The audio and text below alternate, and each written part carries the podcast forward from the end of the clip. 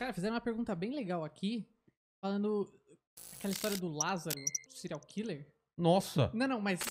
É? Nossa, muito legal. Tem tudo a ver comigo. É. Não, calma, vou chegar lá. É, porque do jeito que você apresentou a ideia. Nossa, que muito legal. O Lázaro aí, né? Não, não, não. Mas eu, eu acho que é uma coisa legal que o. Não, é só pra fazer uma parte aí.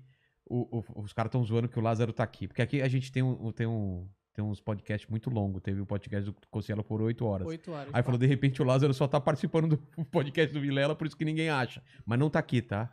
Vamos lá. Ó, o pessoal fala agora pro, pro Cariani. Quanto tempo você acha que o Lázaro pode aguentar na selva já com é, de resistência do corpo?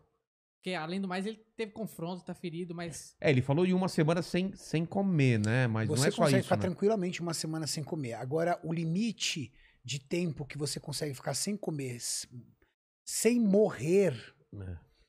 tá muito ligado à sua concentração de gordura, que é a sua reserva. Entende?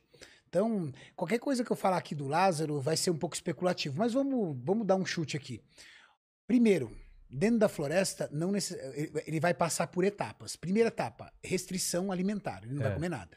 Segunda etapa, instintivamente ele vai começar a procurar comida. E talvez ele encontre animal, inseto, É.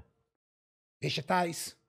Então, teoricamente, a, a seguir da regra, o Lázaro não morre. Porque pelo instinto dele, aí volta ao ser primitivo, pelo É. instinto dele, ele vai caçar. É muito louco. E água? Você quer encontrar o instinto da pessoa, é você colocar a pessoa em situações extremas. Claro. Se- nós temos filhos.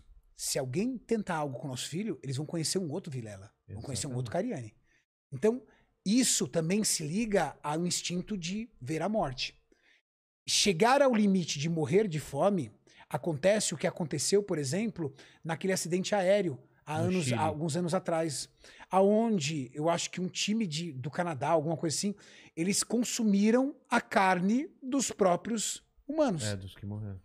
Isso daí seria inaceitável até o momento que a morte começa a te pedir isso. Claro. Morrer de fome é um estágio crítico que a pessoa vai chegar a alguma loucura. Também acho.